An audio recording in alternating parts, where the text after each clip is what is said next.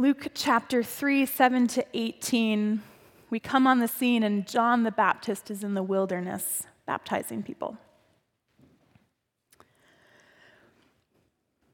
John said to the crowds coming out to be baptized by him, You brood of vipers, who warned you to flee from the coming wrath? Produce fruit in keeping with repentance. And do not begin to say to yourselves, Well, we have Abraham as our father. For I tell you that out of these stones, God can raise up children for Abraham. The axe is already at the root of the trees, and every tree that does not produce good fruit will be cut down and thrown into the fire. Well, what should we do then? The crowd asked. John answered, Anyone who has two shirts should share with the one who has none, and anyone who has food should do the same. Even tax collectors came to be baptized. Teacher, they asked, What should we do? Don't collect any more than you are required to, he told them. Then some soldiers asked him, And what should we do? He replied, Don't extort money and don't accuse people falsely. Be content with your pay. The people were waiting expectantly and were all wondering in their hearts if John might possibly be the Messiah. John answered them all I baptize you with water. But one who is more powerful than I will come, the straps of whose sandals I am not worthy to untie. He will baptize you with the Holy Spirit and fire. His winnowing fork is in his hand to clear his threshing floor and to gather the wheat into his barn, but he will burn up the chaff with unquenchable fire. And with many other words, John exhorted the people and proclaimed the good news to them. This is the word of the Lord. Thanks be to God.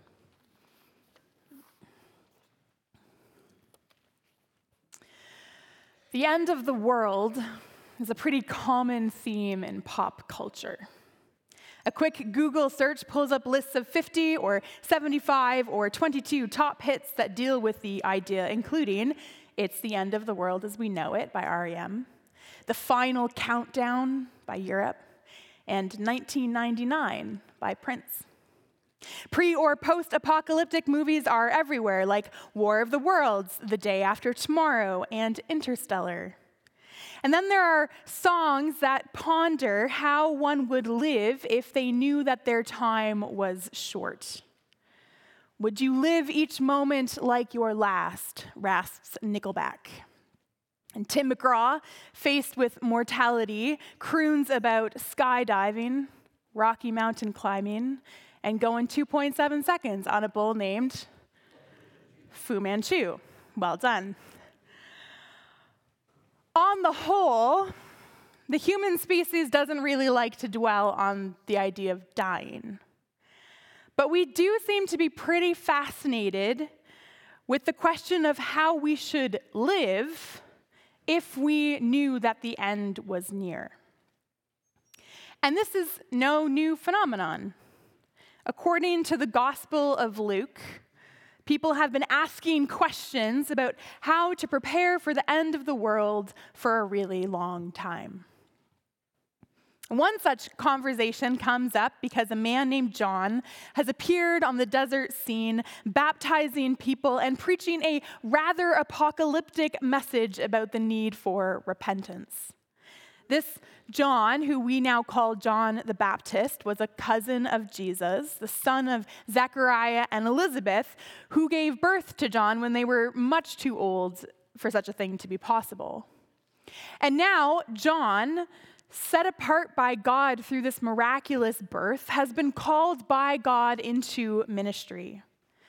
He travels throughout the countryside, living a simple, unrefined life, calling people to repent and baptizing them. And word gets around of this itinerant baptizer, and crowds of people start coming out to John to receive this baptism. Only they receive a rather frosty reception from this miserly minister. Our scripture passage begins with the words, John said to the crowds. And this reads to us like a simple one and done past tense situation. John said this. But in the original Greek, the word said is in the imperfect tense, which means that this was a recurring event. This isn't just something that John said once to one group of people. This is a sermon he was preaching regularly as one group after another came out to him. And it's a sermon that begins with a bit of a bite. We can well imagine the scene. John stands waist high in the Jordan River. Crowds of people jostle each other on the riverbank, vying for a spot, eager to be the next person to receive this baptism they have heard so much about, to participate in this new religious trend. John sends a dripping young man off to the shore after dunking him in the water, and he looks up at the buzzing, excited crowds and shakes his head. You brood of vipers, he yells at them.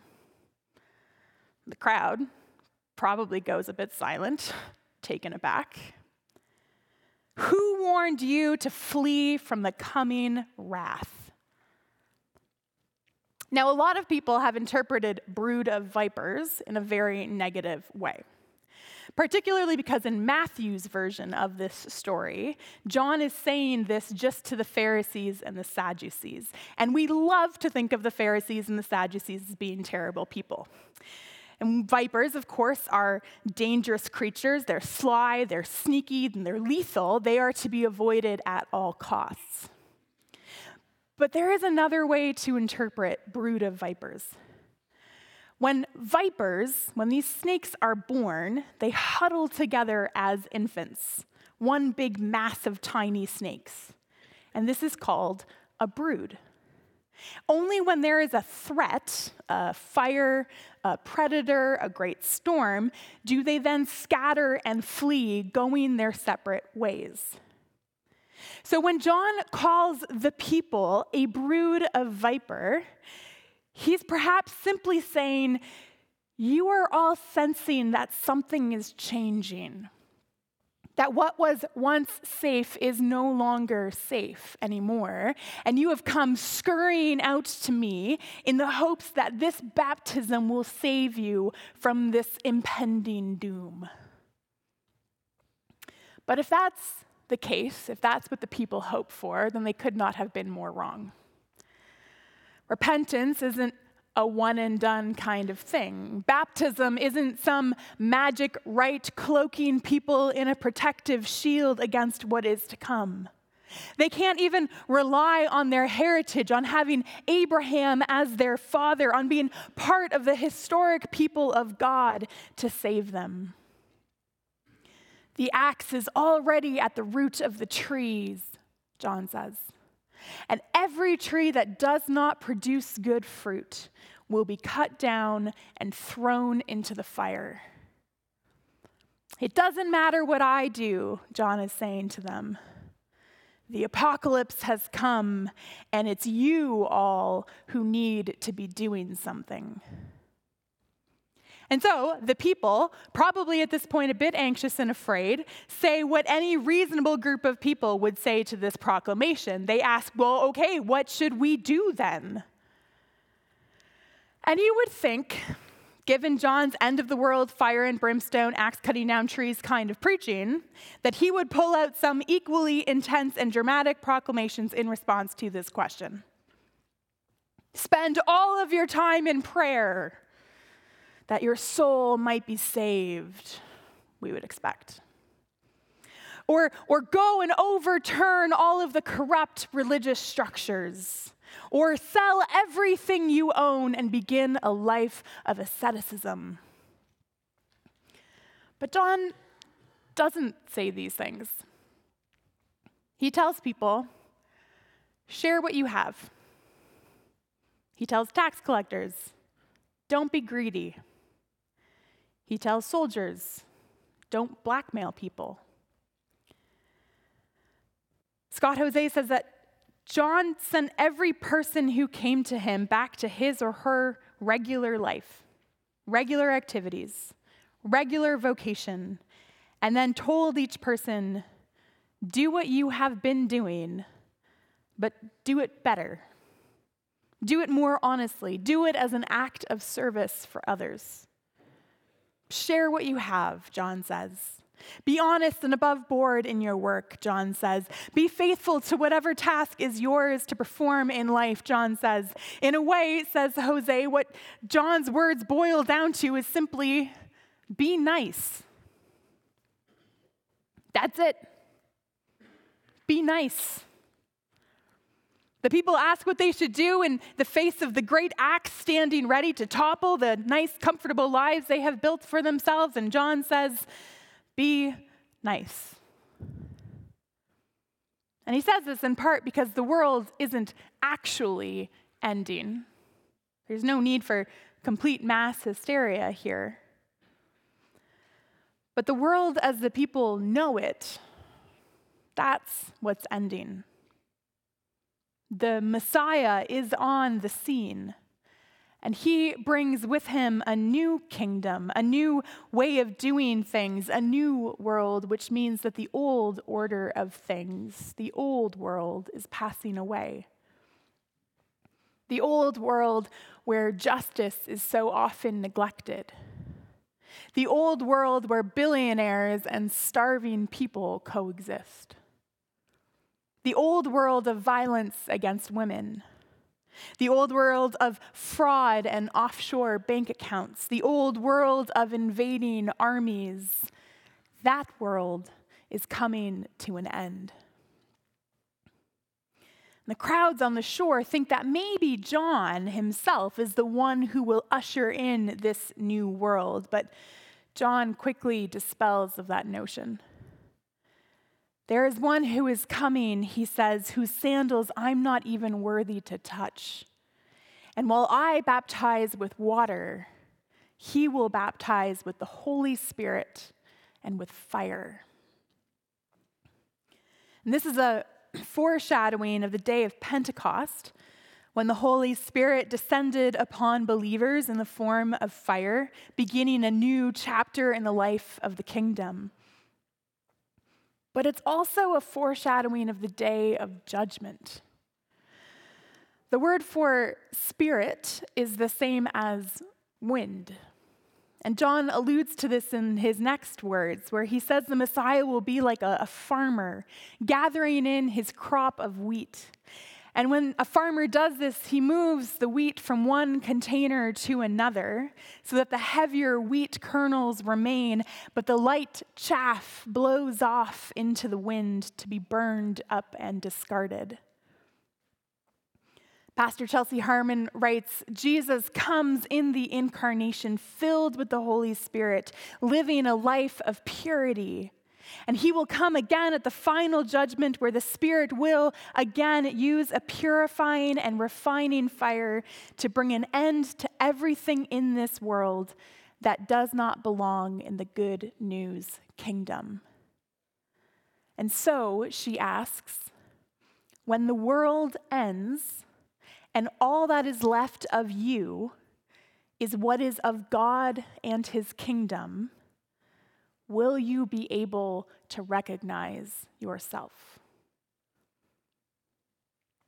Like the crowds on the banks of the Jordan River, this question could cause us to rise up in some great anxiety, stirring in us a need to do something great, something noteworthy, something to prove that our lives have in fact borne good fruit, something to save us from this day of judgment. But when we ask in the face of this alarming news, well, what should we do then? John's words remain the same share what you have, be honest and above board in your work, be faithful to whatever task is yours to perform, be nice. Which doesn't really seem like it's enough, does it?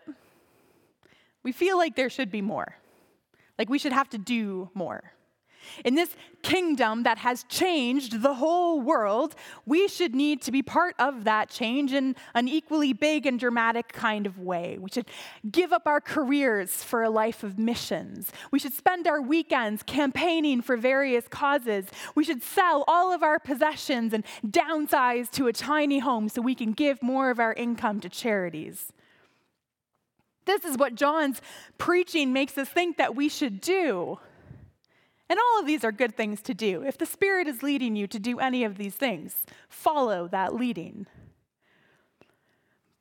But also trust that the Spirit is using you to be part of the revolutionary, world changing kingdom of God when you are putting chicken nuggets in the oven for your kids, or charting data on an Excel spreadsheet or planting a bush in your front garden.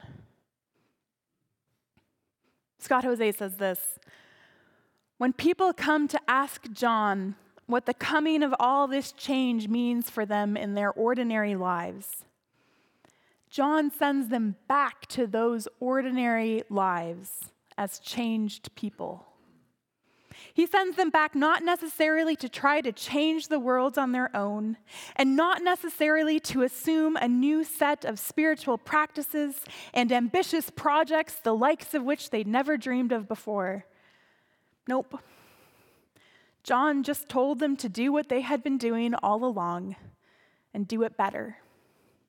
To do it all in ways that somehow color inside the lines of God's good creation in ways that, little though they may seem to, will be part of that grander work of cosmic renewal.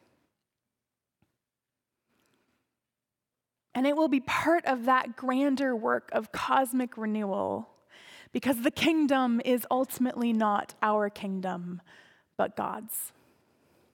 And it will be part of that grander work of cosmic renewal because God has filled us with His Spirit, has brought us into His family, has brought us into His kingdom through baptism.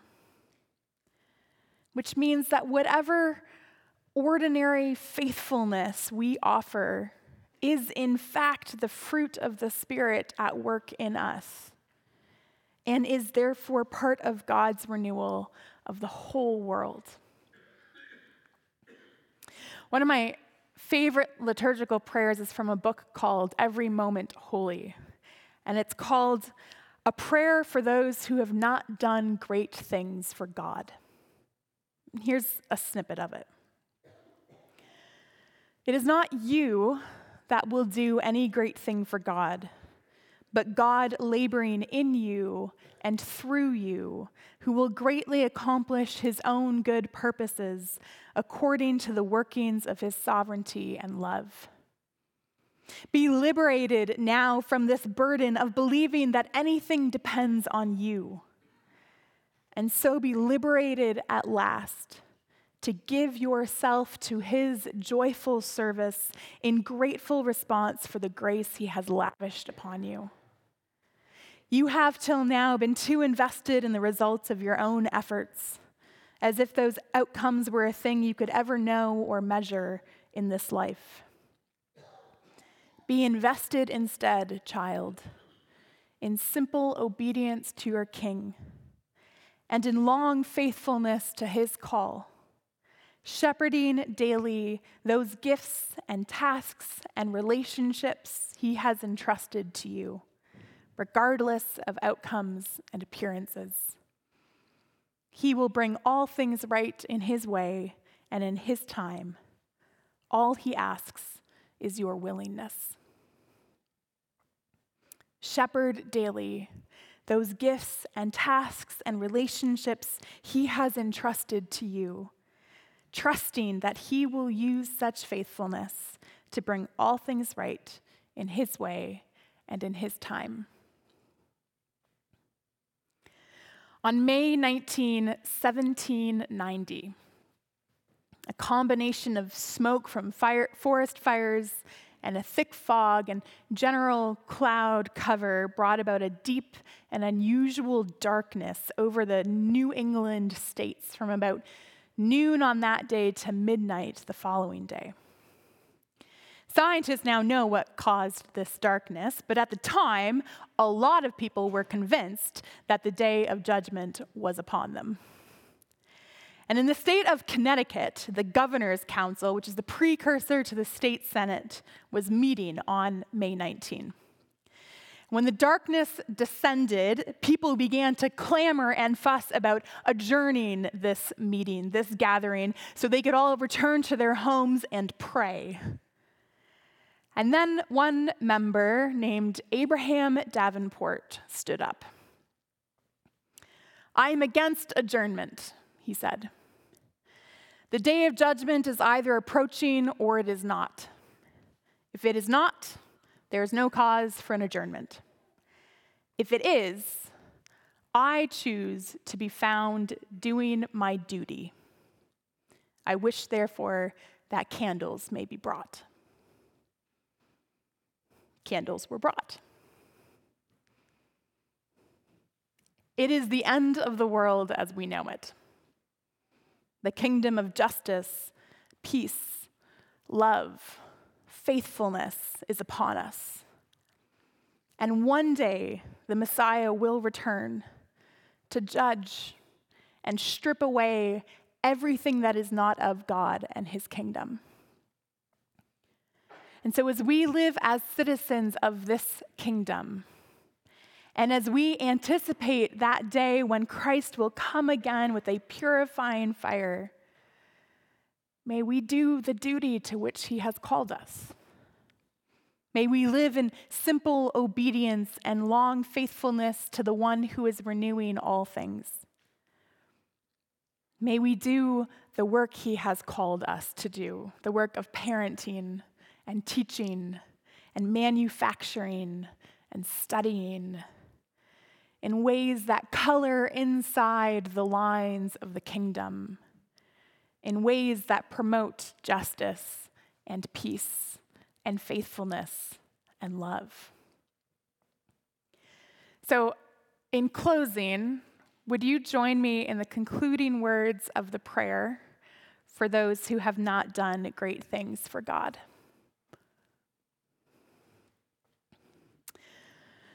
Now, child of God, avail yourself of his spirit that you might go and learn to love God and love others, practicing his mercies daily. There is no greater work appointed to you. Alleluia.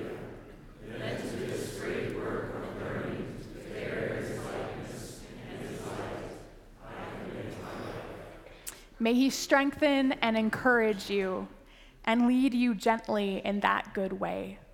Go in peace now to do his will. Amen. Amen. To Christ be the glory. Amen. Amen.